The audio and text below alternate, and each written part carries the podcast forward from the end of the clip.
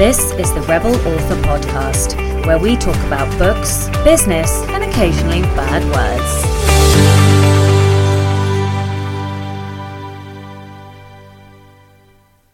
Hello, Rebels, and welcome back to the Rebel Author Podcast, episode 21. Today's episode is with Mark Lefebvre, and we're going to be talking all about how to work better with libraries and bookstores and how you can get your books into libraries. But first, to last week's question. I asked what was your personal verb after talking to Damon Suede, who spoke both about how to improve your characters with verbs and also your personal branding. Val Neal said, I want to say educate, but it's probably correct, which I which I'm sure is sarcasm and is absolutely hilarious if it is. Uh, so thank you for that one.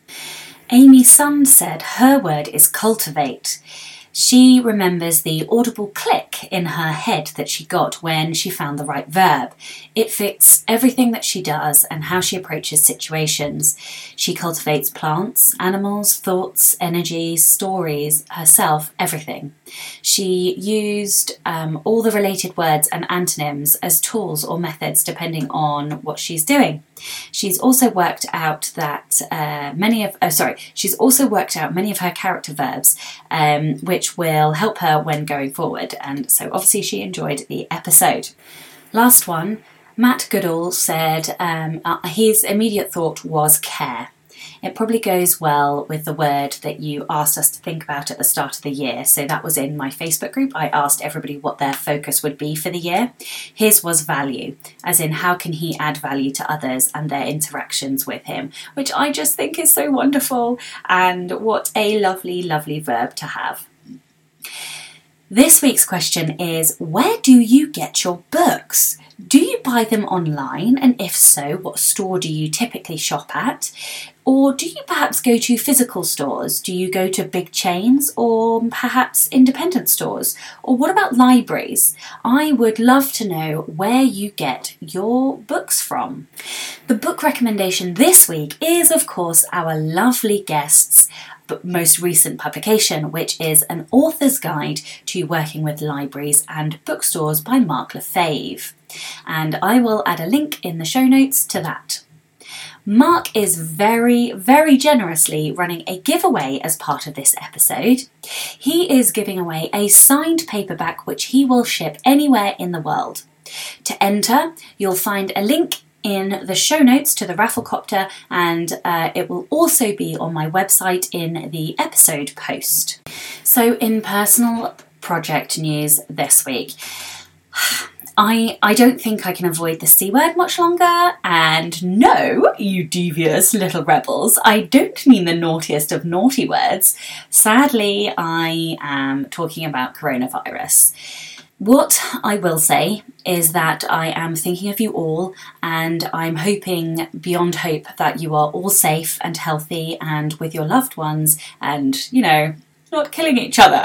which I may end up doing this week, um, or any in any of the following weeks where we are all trapped in a house. So, really, the only reason I'm mentioning it is because I would like to keep this a you know pretty much coronavirus free podcast. I have been listening to loads. It's coming up everywhere. It's in on my social feeds. It's in the news. It's it's everywhere. You can't get away from it. So i would like this to be somewhere where people can get away from it if you would like to. So this is my one and only mention um, and yeah, may you all be safe. But on to the exciting personal update. I did indeed finish editing The Anatomy of Prose last week. Um, I actually edited it twice last week, once incorporating my critique partner's feedback, and then I did my final round of editing, which I call my read and tweak, uh, where I read every single line, every single word, every single sentence, and I scrutinize it and I will tweak, you know, commas and, and minute words, the minutiae essentially. And um, I gave myself a big fat headache doing that, which I still haven't got over. Um, but yes, it is done. It is with the editor this week, and it should be back by the end of this week, which means, very excitingly, I am starting to recruit for my street team. So If you would like to help me with the launch of the Anatomy of Prose, which will be launching on the 29th of May, and you think between now and then you would have the time to either read the book and uh, be able to either leave a review on um, one of the many stores or on your blog or you're podcast host and you would like to talk to me, um, or yes, if there's any possible thing that you can do to help, then I have a very short form. If you would like to help me, which you can find at bit.ly forward slash AOP team. So bit.ly forward slash AOP team. And I will put that link in the show notes. Um, I've also posted it in my Facebook, and if you're on my mailing list, I will also be sending that out. So, in the coming week, then, I will be starting to really prepare the launch materials. Um, I will be pitching podcasters. I will also be working on the workbook, the resource downloads. There is like a multitude of shit that I need to get done.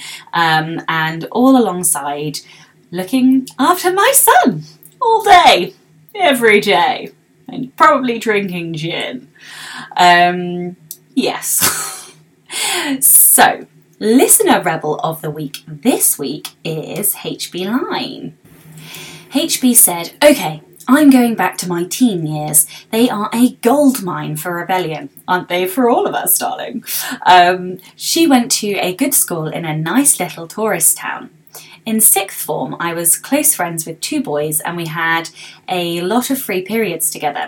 Rather than hanging out in the common room with everyone else, we used to go into town, which was allowed for everyone in year 10 and up, and find a quiet bit of the park or castle ruin, ruins and get very, very stoned. Brilliant. Um, I dread to think how many lessons I turned up to with bloodshot eyes and terrible munchies. Next time, I'll tell you about the interesting cocktail I drank with some girlfriends one lunchtime. Brilliant. I love it. I love all of your rebellions every week. Thank you so much for sending them to me. It literally makes my day when I get to read these out. Um, if you would like to be a rebel of the week, please do send in your story. It can be any kind of rebellion, big, small, or somewhere in between. You can email your rebel story to rebelauthorpodcast at gmail.com or tweet me at rebelauthorpod. One new patron today. Welcome to Beth Ball. Thank you so, so much for joining me, and thank you to all of my patrons for that matter all of you guys help to ensure that this podcast continues. You help to pay for the hosting and for my time, and I don't I don't really know how to say thank you. Like just just thank you guys. It means a lot to me. If you would like to support the show and get access to all of the bonus essays, posts, and content, you can from as little as $2 a month by visiting www.patreon.com forward slash Sacha Black, and that's Sacha with a C and not an S. Today's episode is sponsored by the ever fabulous Kobo, so I will play a word from our sponsor and then we will get on with the show. Hi, I'm Stephanie. And I'm Tara. And we're from Kobo Writing Life, Kobo's free, fast, and easy self publishing platform. KWL was built by authors for authors, and our team of dedicated book lovers is always working hard to help authors reach new readers around the world. Our author first approach is why we built our promotions tool, an easy and affordable way for you to market your book directly to Kobo readers right in the KWL dashboard. We post upcoming Kobo sales, many of which are exclusive to KWL authors. We offer lots of promos that don't require you to drop the price because we know when you're publishing wide, it's a pain to coordinate pricing across multiple retailers. Are you using free as a marketing strategy? You can submit your books to be featured on Kobo's free page, which gets a ton of traffic. If you're a KWL author and don't yet have access to the promotions tool, email us at writinglife at kobo.com and we'll get you sorted. We're all about providing stellar support. If you want to learn more about KWL, check out the Kobo Writing Life podcast, available wherever you get your podcasts, and find us on social. You can create your free account at kobo.com slash writinglife. We hope to see your books on Kobo soon. Happy, Happy writing. writing. Hello and welcome back to the Rebel Author Podcast. Today I am with Mark Lefebvre. Mark is a writer, editor, book industry expert, professional speaker, and a self defined all round book nerd. Welcome, Mark. Oh, thank you so much for having me. It's uh, it's it's a wonderful new year. We get to hang out again. It's pretty fun. I know, I know. I have to say, your bio for the amount that you have done is possibly the shortest bio I have ever read out. I am I'm wildly impressed that you got your career in, into that. Also, didn't know you were an editor. Uh, I mean, not a not a developmental editor. I'm not I'm not a good editor like that. I, I select stories for anthologies, so I, I, I, ah. tend to find the stuff I really like, and I I, very, I do very little of the actual. Kristine Kathryn Rusch does most of the actual line editing. I just do the high level stuff with the work with the authors. But so yeah, selecting editor as opposed to an actual good editor, the kind of editor I need to hire all the time. um, tell everyone a little bit about you and your journey and how you got to where you are now. Yeah, sure. I mean, I knew ever since I was little, I always wanted to be a storyteller. It was those little Fisher Price figurines I used to play with and, and make up stories for hours and hours, and there would be continuing sagas. So over the course of a month, I would I would have this. It was almost like episodic TV shows where it was like cliffhangers, and then and then when I got to play again, I would continue the story. Um, and then I discovered the, the, the the permanence of the magic when you actually put the words on paper and you leave and they're still there and someone else can pick them up and read them. And, and I started off with little stick figure drawings and cartoons. Uh, and then it eventually graduated to when I discovered my mom's Underwood typewriter in the closet. And I was uh, 14 years old and it was covered, you know, in a little dust cover. And I pulled it out and went, oh, this is kind of cool. And I, and I spent, uh, I spent my summer when I was 14 years old writing a really terrible, yeah, I guess you would call it fan fiction because it was Conan the Barbarian, based on the Arnold Schwarzenegger movies and the comic books I had had, Savage Sword of Conan and stuff. And, and I just completely used the character Conan and created this fantasy adventure. And I thought that I thought it was a gigantic epic. It's probably only 30,000 words, but I spent the entire summer vitamin D deficient in the basement, pounding away using my Dungeons and Dragons manuals and guidebooks as sort of resources and research. So I was like, if I needed a monster, I needed to look up the monster and use that. Um, it was horrible. Uh, and because I was 14 years old and sex obsessed, I mean, every second scene, Conan gets to have sex with someone. Um, but that was the start and i and i think i submitted my very first story to a cbc radio contest so cbc is kind of like npr in the states or or BBC uh, in in the UK, and uh, and and I submitted. It was a horrible. I mean, 15 years old. It was just like this terrible, tragic story of, of of a guy who loves a girl and doesn't get her, and then he dies. Right. So I mean, that's that's all my stories were were very morbid like that. Um, I did not win the contest, but it was my very first rejection. Uh, and and I got really really good at rejection over the years. I've I've amassed thousands of rejections from you know from from women as well as from editors magazines. So um, I, I kind of developed a bit of a hard nose uh, for, for that. My very first story was published in '92. Finally, the same year I started in book selling. So that was like a really wonderful parallel track. And and I think it was five dollars US plus contributors copy. And I was so excited to get that story published. And then my very first horror story, which was published not too long after that, received honorable mention in the year's best fantasy and horror, edited by Ellen Datlow and Terri Windling. And and that was exciting. Um, but I finally did my first book in 2004, and it was a collection of previously published short stories, and I self published it way back when you couldn't self-publish because nobody would ever take you serious. Is 2004. It was 10 years before the the Kindle Gold Rush, and so you know, I took uh, my best friend Steve and I had a DJ company called Stark Entertainment. Steve and Mark, you put the names together, Stark. So he was a graphic designer, and I was like, well, for a case of beer, could you do, do my cover for me? And oh, can you do a logo, Stark Publishing? Because I don't want anyone to know I'm self-publishing this. Uh, and so that was sort of the beginning uh, of my entry into into self-publishing. Now I also have traditionally published and self-published, and I'm I know I'm of the mind that uh, there's benefits in both. That there are reasons why you may want to work with a publisher, and there's reasons why you may not want to work with a publisher. And so, my journey as a bookseller, as an editor, uh, I've edited several uh, traditionally published anthologies and self published anthologies. Um, but my journey has always been that each book, each new product that comes out, uh, has its own path, has its own journey, just like every writer has its own journey. And so, uh, for every every writing project I work on, I really determine what's the best path for this like what path is this child going to go on and you know some are some are bound for college or, or, or uni and and, and other ones are, are are straight into the trades or other ones are going to be you know kind of like me sit in the basement and write stories all day um, I love that, and something that you said right at the end there um, about how, you know how each book baby is going to go into the world. I um, I can't remember if it was on the podcast um, or if it was just in conversation, but I was speaking to HB Lyne, and she really opened my eyes um, to the fact that each book doesn't have to be written in the same way. So you can you might need to outline one book but just because you are planning and being a plotter with that book does not mean that the next one necessarily um, has to be. You may you may want to write into the dark. And and that kind of blew my mind at the time and it sort of gave me that permission to be less rigid and think that you know once you had a thing that's what you had to stick to. And yeah i just i think there's so much truth in that Oh, I love that. That is fantastic advice. And and even and even the voice, right? Now you write nonfiction and fiction, and you write different genres. Mm-hmm. You're going to use a different. I mean, I use a different voice with my nonfiction books on writing and publishing than I do in my horror. So, I mean, obviously, there's going to be a different style too. Absolutely.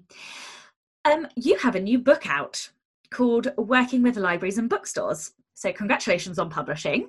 Thank you um, very much. And and that's why we are here today. Um, your your new book aims to help indie authors work with bookstores, obviously, and libraries. So um, first of all, I think it would be helpful to tell everyone how that you know library and bookstore distribution actually works because it's a bit mythical. I think.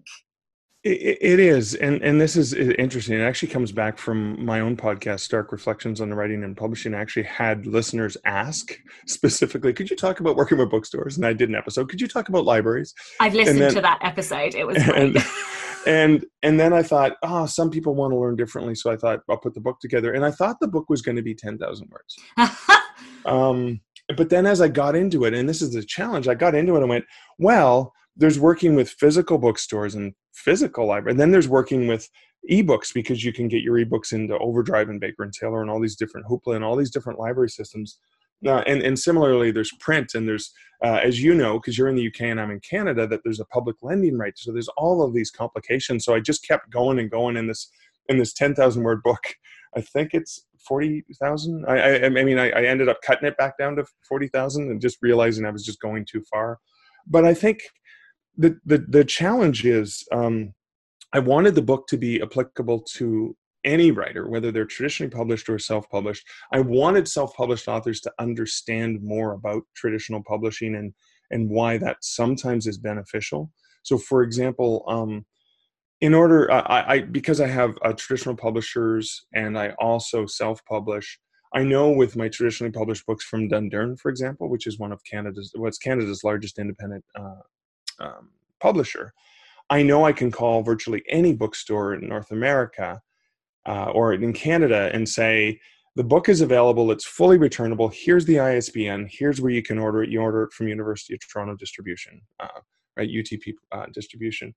Or if I'm calling the States, I know it's available uh, fully returnable from Ingram um, because they're a Canadian publisher. So they have a warehouse here, but they use Ingram in the States. Um, I know with my self published books, I have to do a similar thing. And, and so, you know, you give them the ISBN, you give them the price, you, you make sure that it's a full discount. But when it's usually, if I'm using uh, Ingram Spark is the preferred, uh, you know, uh, print on demand solution where you can actually set the, the discount and give it a deeper discount. You can actually make it returnable, which I actually advise authors not to do because I did that in 2004. It was fantastic because I could call up a Barnes and Noble and say, I'm going to be in Pittsburgh uh, um, you know, near near your downtown location. Here's my ISBN. The book is at full discount. It's fully returnable. I'd love to come in and do a lunchtime signing. And I was able to get signings at chain bookstores all the time. And it was fantastic until somebody at Chapters Indigo, which is kind of like W.H. Smith or Barnes Noble here in Canada, until somebody at Chapters Indigo, one of the buyers, found out I had this book, ordered 300 copies to put in you know a copy or two in, in in a bunch of stores across Canada, which was exciting, right? I mean, it's it's every writer's dream to walk into a bookstore and see their book on a shelf, and it was really exciting. Except six months later, when the returns cost me more than the sales, and they only returned half of them, but it still cost me more than I earned on the sales. So I was in the red for a long time. Now I did hear from somebody at Ingram when I was at a, a, a book industry meeting in uh, in New York in in June last year that only 1% of all uh, books from Ingram actually get returned. So I think the downside there was I had um, a bulk order placed and it's the bulk orders you have to be careful about. Now, I was with an author, uh, Sarah, and, and of course, I'm, I'm completely blanking on her last name. Uh, it'll it'll come to me after we finish the interview. But we were at uh, Novelist Inc. in Florida, and we were at uh, Haslam's bookstore, an independent bookstore. I, I, I organized a books and beer tour because that's kind of the things that I do. So we started at the bookstore, then we went to a bunch of breweries, and I was so excited. And she was an independent. This is an independently published title she had made available through Ingram, but she had made it returnable and we walked into the bookstore. We found one of my traditionally published books on the shelf because I actually wrote about Haslam's. Haunted bookstores and libraries, and um, um, uh, what's his name? Jack Kerouac allegedly haunts that location. So they always have a copy of my book in stock. So I always make sure to sign it. But Sarah, two or three of books in her mystery series that were independently published were on the shelf. She had Sarah Rosett, that's her name. See, I finally remembered. And I was so excited uh, and I talked to her about it, and she said, "Oh yeah, I'm using Ingram Spark, and I made it fully returnable." And then when I talked to the uh, the owner, I said, well, "Why did you bring in Sarah's book?" He said, "Probably because a customer came in talking about her and said she was great, so I ordered in some of her books." And so, it is possible for independent authors to get their books in the bookstores, but there's a huge risk involved if you make it returnable, or there has to be some sort of connection, right? Mm-hmm. The, in that case, the bookseller had a customer trusted customer that they liked and wanted to buy her books in print. Therefore, they ordered them in and they started stocking them. Um, usually, it's a lot of groundwork. Usually, it's a lot of uh, having relationships with those local booksellers. And one of the things that I like to do with my own um, uh, non-returnable, because I now use non-returnable by default, um, is if I'm doing an event at, let's say, an independent bookstore, a local bookstore, and the independent bookstores tend to have more power than those who work at WH Smith or Barnes Noble because oftentimes head office policies, unless they're a really good manager who likes to break and twist the rules, they follow the rules. And and I mean, the, the rules are rules, but there's there's reasonable business practices you can work around them. Uh, but what I usually do is I will offer to uh, buy the existing stock so if they order, let's say, 50 copies of the book, so I can come in and do an event, and and I offer to make sure that they're not going to be stuck with them because I used to manage a bookstore, so I know you, you, you don't want to be stuck with non-returnable stock because you have to mark it down. Um, I usually offer to buy any stock at the end, so they're not stuck with it. But I do ask, is that could you please give me your staff discount? Because I know most bookstores offer, you know, whether a 20, 30% discount off of books, and that that way the bookstore still makes money on those sales, but I don't uh, I then have stock because I do a lot of in-person events and signings at you know author tables. So that way I have stock that I can sell and and no, I'm not making the full forty percent or fifty percent or whatever the margin is I would make on the on the ones I had printed for myself. But but at least I'm not screwing the local business. at least the business owner recognizes that I understand the importance of what they're at as well, and I'm thinking about their business, not just me.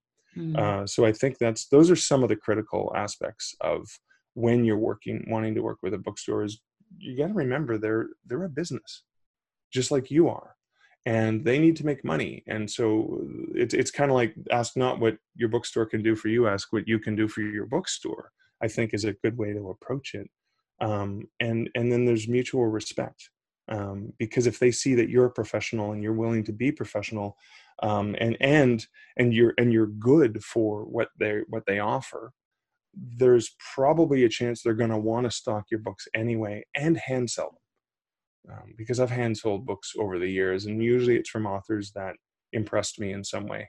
That they mm-hmm. told me a really cool story about the writing of the book, or there was something intriguing about them, or or they were just, you know, it's like the karmic value they put out into the universe.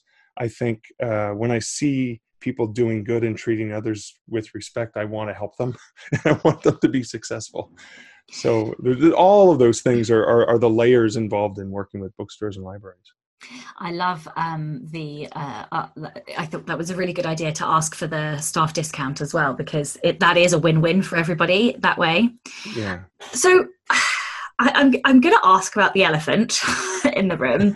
so, uh, depending on uh, when this goes live, uh, for those that aren't aware, it, at the end of 2019, just before Christmas, uh, Rakuten made the sale of Overdrive, which we'll explain all in detail in a second, to a hedge fund. It was a hedge fund, I think, wasn't it? Yeah. Yes.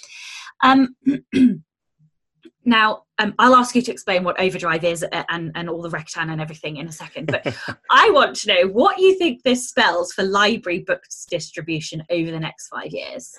okay. Um, let me go back. So, Overdrive is um, North America's largest uh, library, uh, digital library distribution company. It was founded in Cleveland, Ohio, which is only about a uh, four four hour drive for me.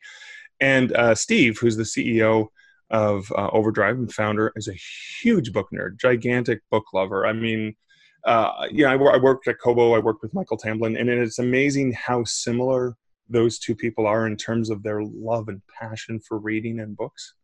And so I remember seeing Steve at, at, at an event at uh, Overdrive a few years ago, and I remember just sitting there going, "Wow." I don't even think the people at Kobo know how much of the people at Overdrive are gigantic book nerds. And so the, the whole culture of Overdrive is getting people to read more, which is brilliant, which is beautiful. When Rakuten acquired Overdrive and Rakuten had acquired Kobo a few years earlier, there was obvious synergies between the two companies. I worked really, really closely with uh, colleagues at Overdrive, and I know that regardless of the sale, the DNA of Overdrive is still about the love of reading and the passion and their relationships with libraries is phenomenal. I got to witness it firsthand. I've interacted with these folks even after i left kobo you know spending time with them at book expo america at their booth and and just chatting with them and going i've even been into the office a few times to to meet with folks there. I think that overdrive is probably going to continue to do all of the great things they're doing and I also think that any of the relationships that they still have with Kobo are probably still going to be strong. It doesn't matter who owns them. The fact that two companies work well together um, sh- should work. I mean, I, I think per- perhaps if Amazon bought uh, Rakuten, then maybe they'd stop working with Kobo the way the way uh, Goodreads stopped working with Kobo when when they got bought by Amazon. Um, in terms of Kobo itself, I think you know. Yeah, there, I, is, I, I was going to ask. yeah. what what what what do you think will happen to Kobo? Uh, I mean, Rakuten was an amazing thing for Kobo because you know they had the might and power and money of a, of an Amazon style company. Because I mean, you got to remember Kobo is a scrappy little upstart company in Canada, fighting against um, you know the biggest search engine in the world, Google. You know, one of the biggest software uh, and, and device companies in the world, uh, iTunes, the biggest bookseller in the world, Amazon. So Rakuten really helped them, you know, uh, fund them to keep them going to do to fight the good fight.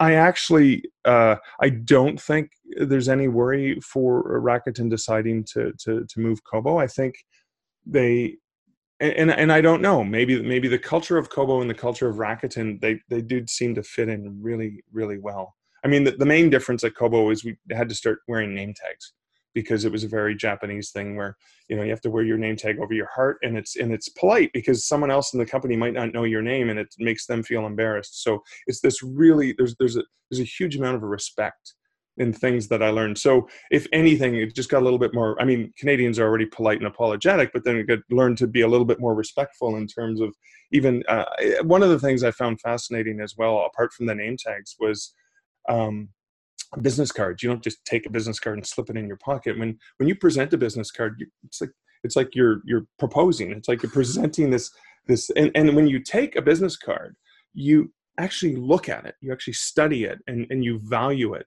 and you acknowledge it it's a sign of respect that this is this person is connecting with you. And when, when you think about that the think about the way we do business in north america and even even in sort of the western part of like the uk and stuff is like yeah here's my business card and here's your it's just like this quick dirty exchange almost like you're you're, you're doing a drug deal on the corner as opposed to this this no no no you and i are to do business together. And and i was even i was doing business years ago with uh, with a gentleman when I was working at the university uh, bookstore at McMaster, and he would not do business with me until we broke bread together.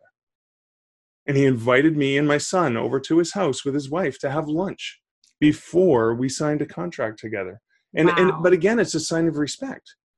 And maybe it goes back to ancient times as like, well, if we trust each other that we're not going to poison each other, then we can do business together.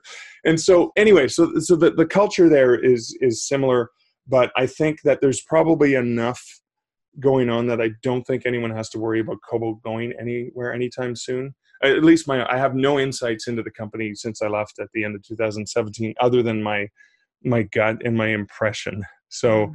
I think that in terms of Kobo still being a player on the market, I think writers will be fine. And I think Overdrive as a hugely viable market, they just posted, I think, on Publishers Weekly, I saw yesterday, which was January 9th. I just saw the increase in library sales in readership that um, that Rakuten, uh, Rakuten Overdrive, sorry, I should say Overdrive, but, well, they're still Rakuten Overdrive, but that they posted. Uh, and, and we're not seeing anything uh, but sales to library markets going up, especially for indie authors, as you know, you know, with Macmillan and uh, other larger publishers doing stupid bonehead moves like making books less available to libraries. Indie They authors can- have never had a better opportunity. I was just going to say they can make as many of those moves as they like. Yeah, you, We- you just keep doing that. yeah, exactly. And in the meantime, we will all tell our readers uh, and our listeners to go and you know request our books through the libraries and through their local bookstores. Uh, so, Yeah. guys, if you're listening, please go and request mine and Mark's books in your local library and your local bookstore. We we are very grateful. Um, okay, so you've spoken about uh, the physical and uh, the fact that, that you know there are physical library books and there are digital library books and that's obviously the sort of overdrive area but there are um, more than one payment models aren't there for how that works Yeah. with libraries so can you just talk a little bit um, about those because i think that's one thing that people aren't necessarily aware of Yeah, of course. And and let, let me go in because I mean I've worked at Kobo and I also work uh, part time with Draft to Digital uh, as well. So I'm familiar with. Let's talk about Overdrive. The main model for a lot of library systems is what's called a one to one license, meaning the library buys one copy, and then they own that copy forever and can loan it to one customer at a time forever. So if they want, if they have a hold uh, waiting list and they need more copies, they have to buy extra copies. So that's the one-to-one license. And I, I know, for example, if you're publishing uh, to Overdrive through Kobo Writing Life, you'll get 50%. And that's uh, the exact same terms you would get if you were direct to Overdrive. And trust me, you do not want to be direct to Overdrive ever in your life. Most authors that I knew, like uh, the big success uh, authors early in the market who were six figure authors early on, were direct with Overdrive and were desperate not to be, only because Overdrive is really, really great in terms of the way they communicate with library data. But uh, any author who's used to doing data stuff, it would be kind of like going back to the press play on tape one era of computing, because that's no, seriously is like okay now you gotta you gotta print up your ebook and and mail it to us uh, no courier pigeon it to us and then like it the, like the the logistics are a nightmare. And so um, with most third party platforms you don't get a full 50% you get either 45% and i know at draft to digital you get 47% so it's three points less uh, with the one-to-one license but the one thing you don't get for example from kobo writing life but you can get through draft to digital and but and maybe other uh, other other platforms i'm not as familiar with them is you get the uh, the cost per checkout model. And the cost per checkout model is a little bit different. So the one-to-one licensing is kind of like a curated think of it like traditional publishing where somebody in new york or, or london decides what books are going to be purchased and then distributed to wh smith or barnes noble or whatever and put out into the market um, but when Amazon and the, and the and the Kindle uh, market changed things, is suddenly you could you could bypass the gatekeepers and all the books. The slush pile was put right up on a catalog and let consumers decide.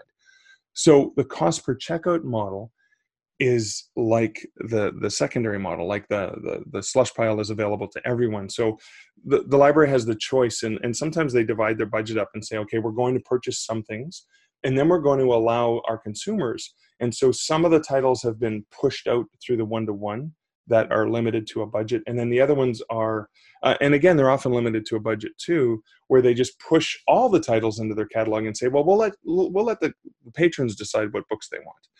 And but what happens there is uh, with the, the cost per checkout, instead of, you know, 47% or 50, you, you get about uh, uh, one tenth of the price. So like 10% of what the price would be. So let's pretend it's a $10 book. So instead of $5, you get a dollar. However, you get a dollar every single time somebody checks that book out. So imagine, for example, um, you sell one, you make five dollars. But then if five or six people check it out, that would have been six dollars you made, not five dollars. And so it's more of a long-term thinking thing. Imagine a book club wanting to all read your your your book, and a lot of them want to get the ebook from the library, for, for example. With the the cost per checkout model, they could all get it right now, and they could all read it and have it done. Um, and and and you would make a you know let's say a dollar per uh, per everyone that you sell, as opposed to oh no, the library only bought one and they can't afford to buy more, so everyone else has to wait. Um, you know that's where Macmillan would say, "Good, they'll go buy the, the hardcover for forty five dollars." No, no, they're not. so um, that's the that's the that's the difference in those models, and and the only reason that I know that the cost per checkout model works is because for audiobooks that's where i've made most of my money i haven't made it through the the um, the token system on audible or, or kobo or whatever i've made most of my sales through the library market and a lot of them are through the cost per checkout. So every single time some new person checks out one of my audiobooks through one of the library systems whether it's overdrive or hoopla or hibooks or all like there's there's dozens of places like that i'm getting these micro payments that really add up over time.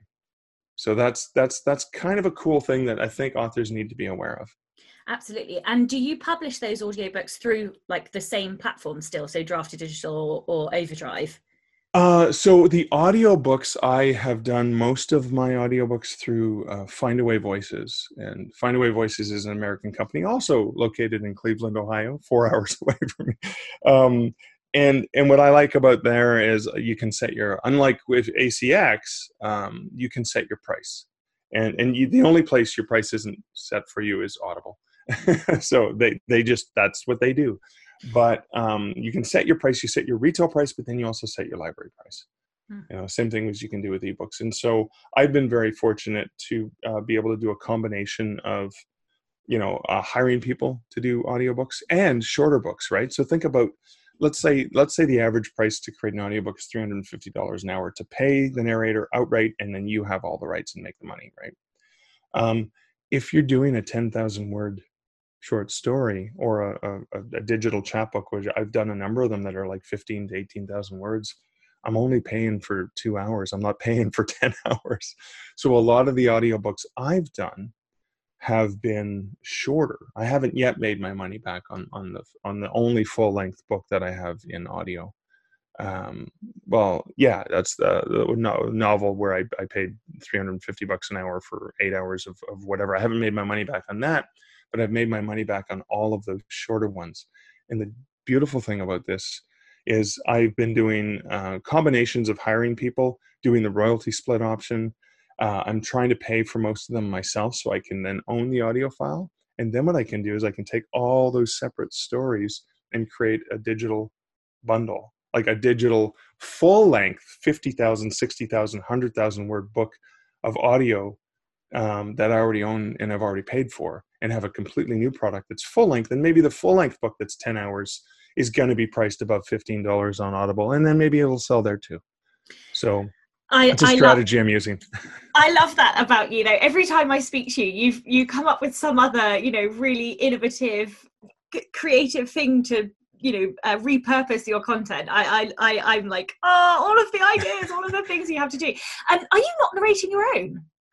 Uh, so I've narrated my own. Uh, I will be narrating uh, an author's guide to working with libraries and bookstores. I narrated the seven P's of publishing success, mm-hmm. and I have narrated. Uh, so Snowman Shivers, which is like a free digital chapbook of it's ten thousand words. It's two short stories. Uh, it's free in ebook, and I narrated the audiobook because it's so short, mm-hmm. and only because the one story that old silk hat they found, I have read hundreds and hundreds of times to school groups because it's actually appropriate for younger people. I've read it uh, libraries, and it's so such a short story. It's such a crowd pleaser, and because I've read it so many times, I felt I can do this one. I mm-hmm. can't do uh, a full length book. I can't do many of my other stories, so I'd rather hire professional narrators for those. Now, what I will do, and and, and I found this out is uh, so I did Active Reader was the first book I did with Findaway Voices, and I hired this amazing narrator who's a normally a romance reader. And what the cool thing about that is, I had a whole bunch because I write Twilight Zone-ish style fiction or Black Mirror or whatever. I a lot of the reviews that I got were from fans of his who came because they were romance readers and they loved his voice. And a lot of them were, you know, I've never heard of this Mark Leslie guy. I never thought I would enjoy horror, but I really liked his stories thanks to Nick. Yeah. And, and yeah. so I hired Nick again for another job. I'm like, hey, I want I want to get these romance readers checking me out, um, because again, it's not it's not like uh, Friday the Thirteenth slasher kind of horror. It's it's more Twilight Zone-ish and, and, and weird stuff. Um, but what I found out is so Nick had done my author notes, and all of the short stories I've ever published, I always have done the behind the story notes, and a lot of my reviews uh, from from readers they love the notes they love hearing about how the story happened. So what i'm doing is i'm going back and because i'm finding a way you can just go in and replace those files i'm going to do all the author notes myself. And i did that with um, uh, chris humphreys uh, a friend of mine a beautiful british accent. He's a, a, a canadian uh, who was who was born in the uk and he so he did one of the stories with an american accent because he's an actor and he can do those things. But then he did the other I was like no dude the british accent it sounds more intelligent and sophisticated. But then but then when he went to do the author notes i'm like no no no i'll i'll, I'll do the author notes because it sounds weird when you're saying i and you are very sophisticated and you sound like an intelligent person whereas i'm just like an idiot and so it'd rather be in my voice so uh, i think that's important uh, and, and, and i think nonfiction potentially because I speak uh, to authors all the time, and I have a podcast, Mm. I think doing the the nonfiction books in my voice is probably uh, a nicer thing. Like Malcolm Gladwell, for example, his new book. I mean, he's he narrates it himself, and I always like I always like when the nonfiction is done by by the author, so long as the author doesn't have an annoying voice. That's Yeah. the scary part, right? I was just talking about this. So I, I, because I also listen to your podcast, I would find it weird if your uh, nonfiction was not narrated by you. I'd be like, what? Also, though, I think you have that tone that's quite hy- hypnotic, though.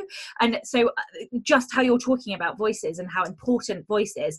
Um, I was having a conversation a, a while ago that that was around how important that is now and how, how important that's going to be in the future because I, whilst I started listening to audio and podcasts at what you know one speed, normal speed, now I listen at two speed. So Yes. actually, half of the time people sound weird talking normally because I'm like, wow, you you speak really slow. You know, Slowly, yes. like sometimes I'm like, is this real?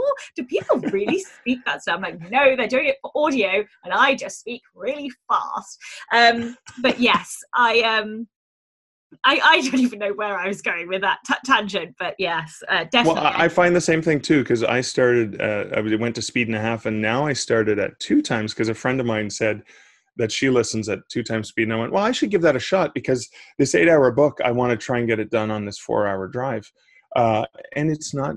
It's not that hard. I mean, unless the person speaks really fast already, it's Yeah. not difficult yeah. uh, to consume. And I love it because I can read twice as fast now. Exactly. There are, I have to say, there are a couple of podcasts that I have to have either on 1.5 or 1.75 just because one of the speakers speaks quite quickly. But Right. most of them I have on two. Um, anyway, here's, here's our, this podcast is about our, our listening habits today. Um, We're rebel authors, aren't we? yeah, yeah. Oh, yes, 100%. Um, okay, so obviously there are going to be geographical differences um, between different countries, but broadly speaking, how do authors actually get their books into libraries and and and or bookstores? I I always subscribe to the the methodology that you should define yourself as a big fish in a small pool, and usually the small pool is your hometown, right? So I mean, unless you live in a big metropolis, um, my my best selling book still to this day is Spooky Sudbury, which is co-authored in Sudbury. The city itself is a and and the surrounding area is a population of about ninety thousand people. So to me, that was a big city from where I grew up whereas you know toronto millions of people and, and hamilton has half a million people and stuff and, and montreal the second largest city in canada still the sales of macabre montreal come nowhere close to sudbury because there's something about local there's something about um, wanting to support local and, and stuff like that so i would always start as local as you can when you move away from local what you're trying to do is you're tr- still trying to find what is the relevance so, for example, and let's use Joanna Penn because we both uh, admire her, and and a lot of people know who she is. Uh, it, her fiction is set around the world. So her, you know, novels take place in cathedrals and in all kinds of unique places in the world. So if she's pitching one of her books in a foreign country to to to you and I, she could potentially pitch it to the library saying, "Well, this novel you know uh, 30% of the novel takes place in this city and that could be an interesting thing. And that's why i always i recommend not just talking to the acquisitions people at the library when you reach out to them but talking to the reference librarians. Because I, I still do a lot of my research for the nonfiction ghost story books i do in in libraries and i spend a lot of time with research librarians and they are data nerds. They love love sharing information. So even if the acquisitions person is not interested in your book if the if the reference librarian knows that this book is set here or, or, that the author has some sort of connection to the library or the town or, or whatever. Maybe it's their family right? Maybe they they came from the from from a european country and they live in north america now and their families from this small town. Maybe the library is interested in that because a lot of times people eh, this happens in canada a lot because we're so close to the us and they kind of dominate the culture. They um people will uh, you know, the teacher will say you have to read a book by a canadian author and kids go ah i've never heard of any canadian authors so they go to their local library and that's where the reference librarian's like well yeah i can even find you some local writers. And so um, i think playing off of the uniqueness and the relevance to the area to the culture to um, um, anything related to the city uh, ideally starting with you as a local author is a really great place to start. So it does get harder it does get hard. It's going to be hard for me to to sell one of my books to a, a library in India, for example, unless I already have fans there who are interested in my books, and then that's easy. And that's where on your newsletter, on your news group, you can, you know, you, uh, I always say this for Kindle Unlimited, uh, people who coming out of Kindle Unlimited or, or KDP Select and they're publishing wide, and and the people who complain, I can't get your books for free anymore. I'm not going to read you. I hate you. He's like, no, now everyone can get my books for free. You just have to ask for them at the library mm. right? So it's kind of like no you can still read my books for free. So you you have a positive to give to them but it's kind of like but but i'm only limiting my customers to this really small base. Now i know amazon's the world's biggest bookstore but it's still globally when you think about it it's, it's a very small readership base and it's very constricted. Whereas if you include libraries suddenly you get global and suddenly anyone in the world practically can get access to your books for free. Mm. um, but that's where maybe on your newsletter or your news group if you know some things about where people are coming from because you can usually tell uh, that you have people from certain countries. I mean, I know on on on a podcast, I know that, and in some aspects of my newsletter, I know that they're coming from certain countries. So it's like, hey, want to do me a favor? Yeah. Cost you nothing. Go ask for my book at your library. Yeah, yeah, and and you know, you don't even have to read it. We'd love you to, but you know, ideally, well, no, but you do want them. Actually, you do want to read it because you got to remember, bookstores keep books on the shelves uh, like tenants paying rent and, and they want to turn their inventory three times a year. So if you bring in a book ideally you want it to sell mm-hmm. uh, and then and then reorder it and sell. So you're constantly replenishing stock. If it doesn't sell you either have to mark it down or return it to get right? So that's the kind of thing.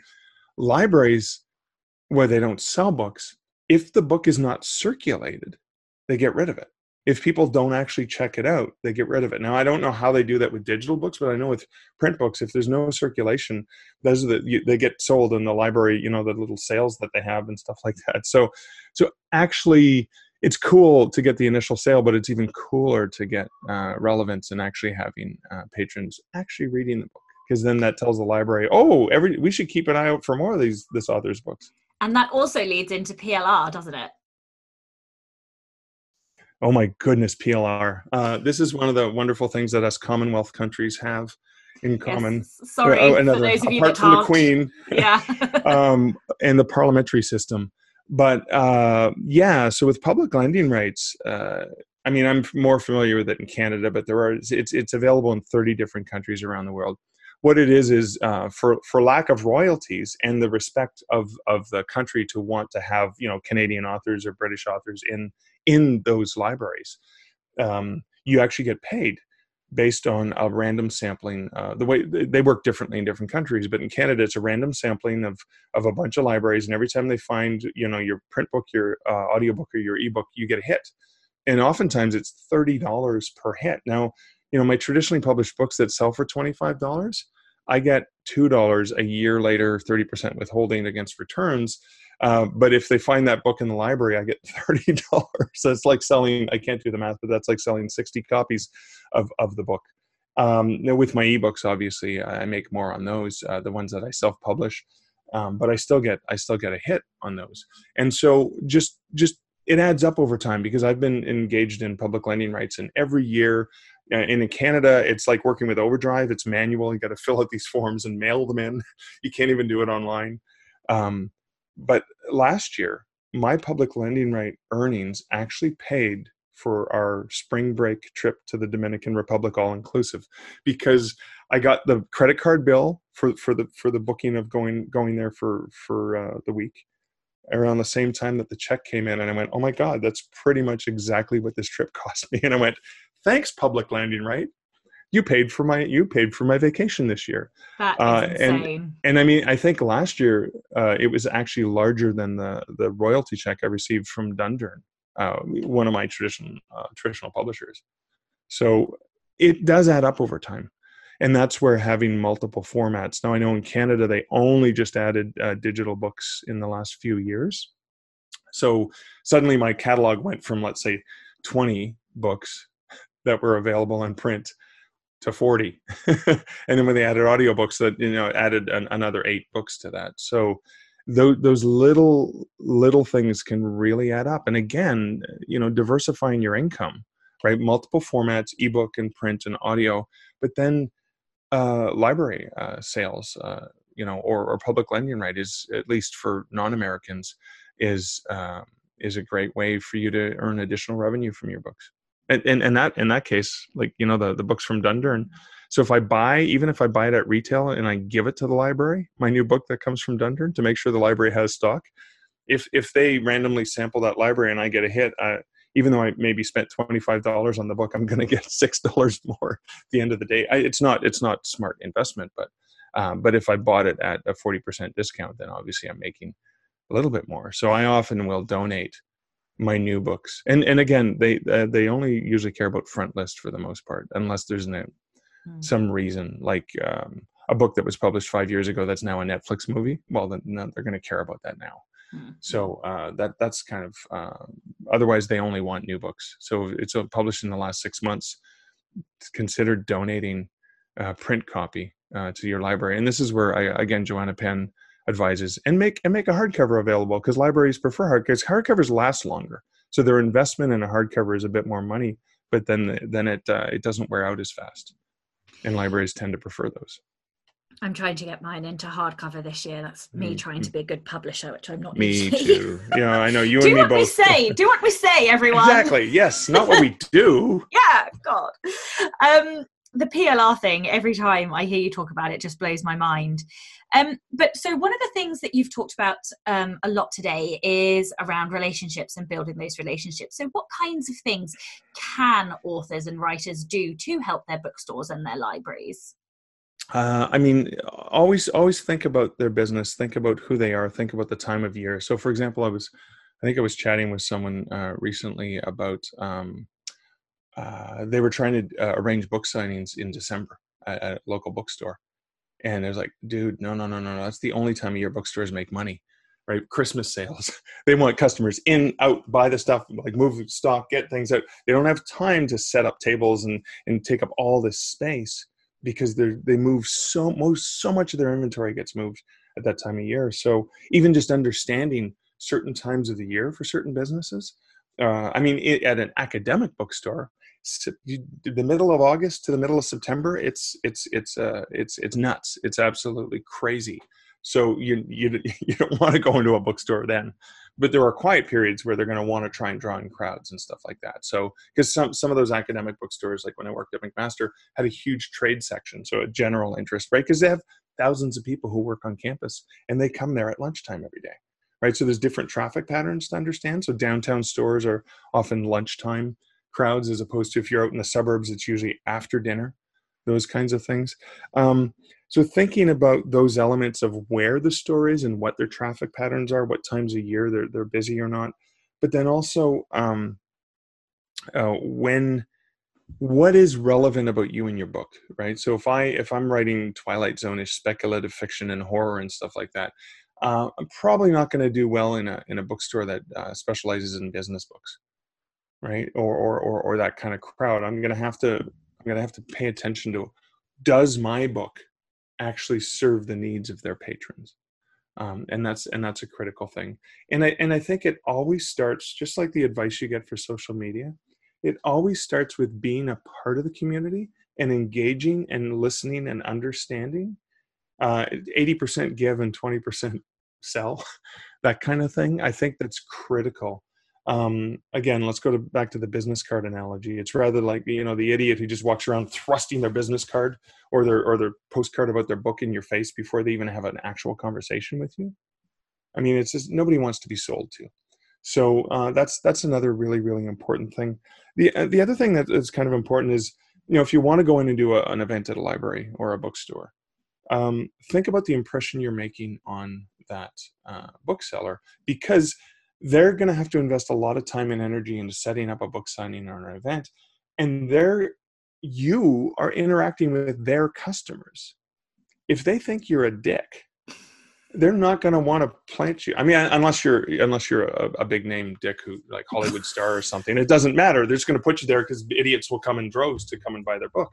But i mean for the standard author you actually have to be a decent person. You actually have to treat people with respect because you know, I mean, as a manager of a bookstore, uh, I would definitely like certain authors that would come in and do dickish things all the time and were and were rude to my staff. That's I never want to have them do a book signing because they're going to be rude to my customers too. I was like, get out! No, I'm not. Why am I doing you any favors?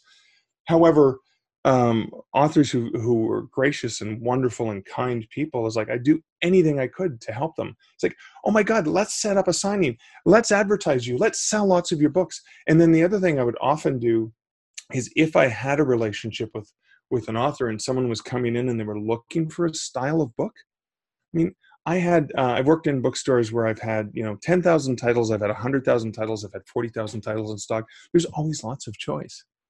But oftentimes I would default to the personal story, the personal connection, and say, oh my God, this, you know, you like this style of book. Well, you know, the author was in here six months ago and they did a they did a talk about this book and they shared this really cool story about their grandmother and and how she used to tell them uh, stories when they were sitting on the whatever lake, which is not too far from here, and blah blah blah blah blah. So suddenly I've I've not just put the book in the customer's hand as a bookseller, but I've I've I've kind of uh, synergetically or at least spiritually connected the reader and the author before the before the book's even in the in the potential reader's hands. I've suddenly made a connection between the two of them, and I know that seems like a lot of work, but it is. Writing a book is hard work. Putting your soul and your energy into writing a book is hard work. Therefore, there's no magic bullet to selling that book because you, in my mind, the relationships require that same sort of commitment and energy and it is difficult if you're an introvert. It's difficult if, if you prefer not to have those interactions but but in, introverts are usually okay with in-depth meaningful conversations rather than hey how's the weather? Did you see what that sports team did? That's that's not good for an introvert but actually having one-on-one meaningful conversations is hugely valuable. It could be draining um, and and so maybe it's easier for an introvert rather than a you know a schmarmy salesperson person. I'm laughing so hard because um, I, I, find the whole introvert extrovert scale fascinating. I I say this all the time, but I think in a very extroverted way. I, I gesture with my hands. I have to write things on post its to understand what it is that I think. Um, but when you then put me in a room full of people, I'm like. you know, I, I shrink into myself. And my wife always says to me, uh, my wife, I have to say, is the most, it's so annoying. She is so charming. Everybody loves her more than me. And I'm like, but no, but, but, but, but no, there's nothing I can do about it. She's so fucking charming. And, um, uh, but anyway, like she'll waltz into a room and just, you know, everybody will, you know, follow her and, and she can do all of that small talk. And, and I just feel like dying when I have to do small talk. And so that is very much the introverted side of me you know I, I, that, that, that but like you say actually just like on a podcast i can do in depth you know with be it strangers or new people or, or whatever i can do that in depth conversation. So yeah i love that the other thing I wanted to um, just circle back to, excuse me, uh, that you were talking about, so many times when we talk about marketing, we forget the story. Like everybody talks about advertising and Facebook and Amazon and, and book newsletter swaps, but what's the story? You know, we are storytellers. We should yes. be incorporating storytelling in our marketing because that's what readers are coming for. And I just, I wanted to just pull that out because I think it's such an important lesson for everybody. Oh, for sure. I mean, that is how we connect with other people. From the moment we were children and somebody read to us, whether it was our mother or father or librarian or, or favorite aunt or uncle, usually you had a st- and if and if there wasn't reading to you there was storytelling when you think about dinner time i think about when i was a kid and i would sit there and, and my parents would have company and they'd be playing cards and and I, i'd sneak into the kitchen to get snacks off the table and stuff like that they're telling stories to each other. They're relaying. When I get together with my best friend Steve, um, you know, we've known each other for 40 plus years. Every time we get together, we rehash the same stories of uh, the magical stories of, of, of, of the silly things that we did together, or the fun times, or the or the even the even the hard times. You're so right. We forget it is about story because that's what connects people, and that's where the real magic happens mm. is the mm. story. It's like, I'm not going to tell you about my book, but let me tell you a story mm. about why I wrote this book. And I, and I, and that's why I think, you know, I talked about when I first self-published One Hand Screaming in 2004 and I did the author, I did the notes. I mean, there are some readers who's like, well, there's all these notes. I don't give a shit. I want another story. But, but most of the, most of the comments I've received are, oh my God, that was so cool that you shared where you were and how the story came to you or why these two stories came from one idea. So you're so right and people forget that and um, and thanks for reminding me of that because uh, i forget it too so I was, do too. I do valuable. too. And and it's sort of half half came from when you were talking about author notes earlier. I actually wrote it down. I was like, Sacha, go and you know put in the bloody author notes because I've written it down so many times before. You must do author notes, and I still haven't gone and put them. You know, because we have the ability to just go and slap in a bit of a change in there because we're we're yeah. indie authors. So yeah, and um, you know, and I know where these stories have come from, so I absolutely need to do that. So I have written it down as an action. Awesome. I, I will do it it. You can hold. I'll follow up on you. I'll check. I'll check in six months to see where you've gone with that. um, okay, so last question before um, the the infamous infamous question about rebellion, but. Um, I can't have you on here without really asking you for for a few of your top tips for everybody for wide marketing because you're like sure. the king of wide marketing. So Uh, I, I, think it comes down. I mean, again, it comes down to relationships, right? When when you are, uh, and and so I do a lot of work with Apple, getting promotions for authors for Apple, and I know uh, Kobo does this too. Um, when they look at an author and they go to their website, they go to check to see are you inclusive of the, the platform. I mean, I would get uh, angry emails from authors saying, "I published my book to Kobo, and you and I, your book's been there for five days, and I haven't sold a single copy, and you suck." and then the signature of their email is, "Go buy my books on Amazon." Uh, so it was kind of like people pay attention to those things. So uh, being inclusive uh, on your website, on your links, and, and again, you know, Draft2Digital has the free books uh, books to read, which is universal book links, which is easy, automatically takes you to the right. Uh, there are other other ways to do that. You can go and do your own manual links, uh, inclusive include links to your local bookstore if um, if if you want to support them. Let people know that hey, you can special order my book through this bookstore, right? Just supporting them.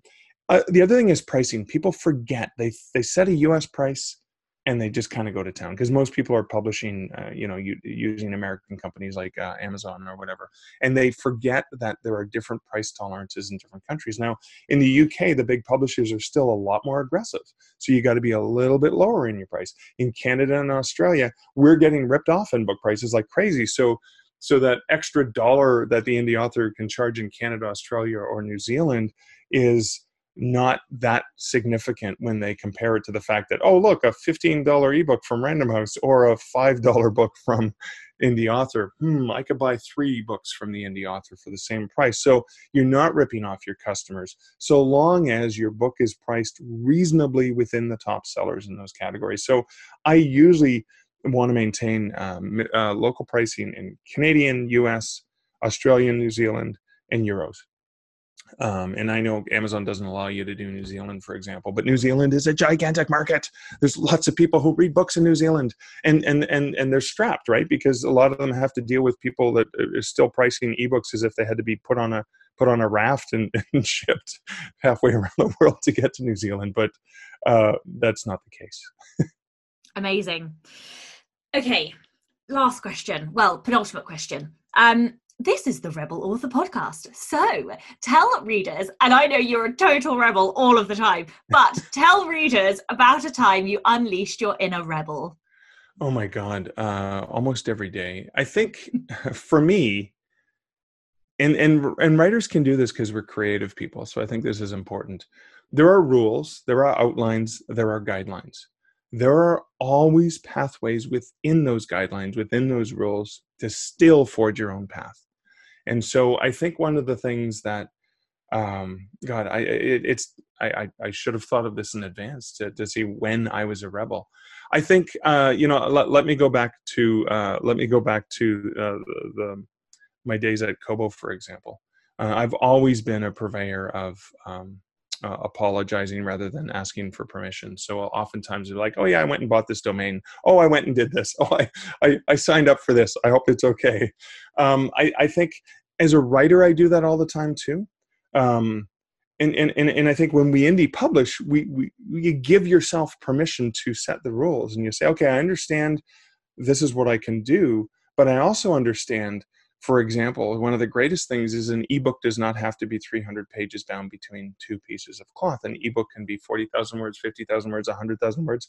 An ebook can be 5,000 words. It can be 10,000 words. It can be all of those things.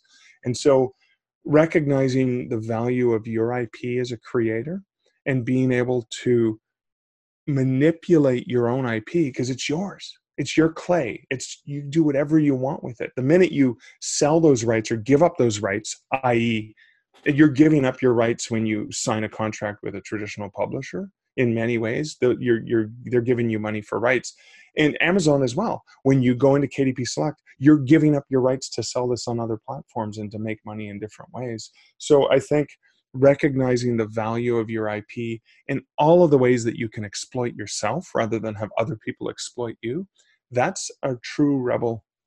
That's a true rebel um, uh, approach. The other thing I would say in terms of being rebellious in this age of wide versus Kindle Unlimited is if you are uh, publishing your books through Kindle Unlimited and you're making the majority of your sales by being exclusive to Amazon, you are not an independent author. You are a corporate writer. I'm sorry to say. Yeah. Well, yes. That's my well, rebel, rebel, rebelous nature right there. I'm going to shame you all for making lots of money off of a single retailer. and and also be slightly jealous that you're also making lots of money. well, of course, least, be jealous, yeah. but just like, yeah. yeah. but you're a corporate writer and I'm actually independent oh. and broke. but also, all KU listeners, we do love you really, so don't uh, switch off. no, I love them, but I but I like but I like being honest with people. I like yeah. I like being honest. Like it, it's the best thing you can do is is uh, I just read. Um, is it Kim Scott? Is it the um, uh, oh my god, what's the name of the book? It was the um, uh, oh god, I have to look it up on my on my on the on, on the Kobo app where I just listened to it.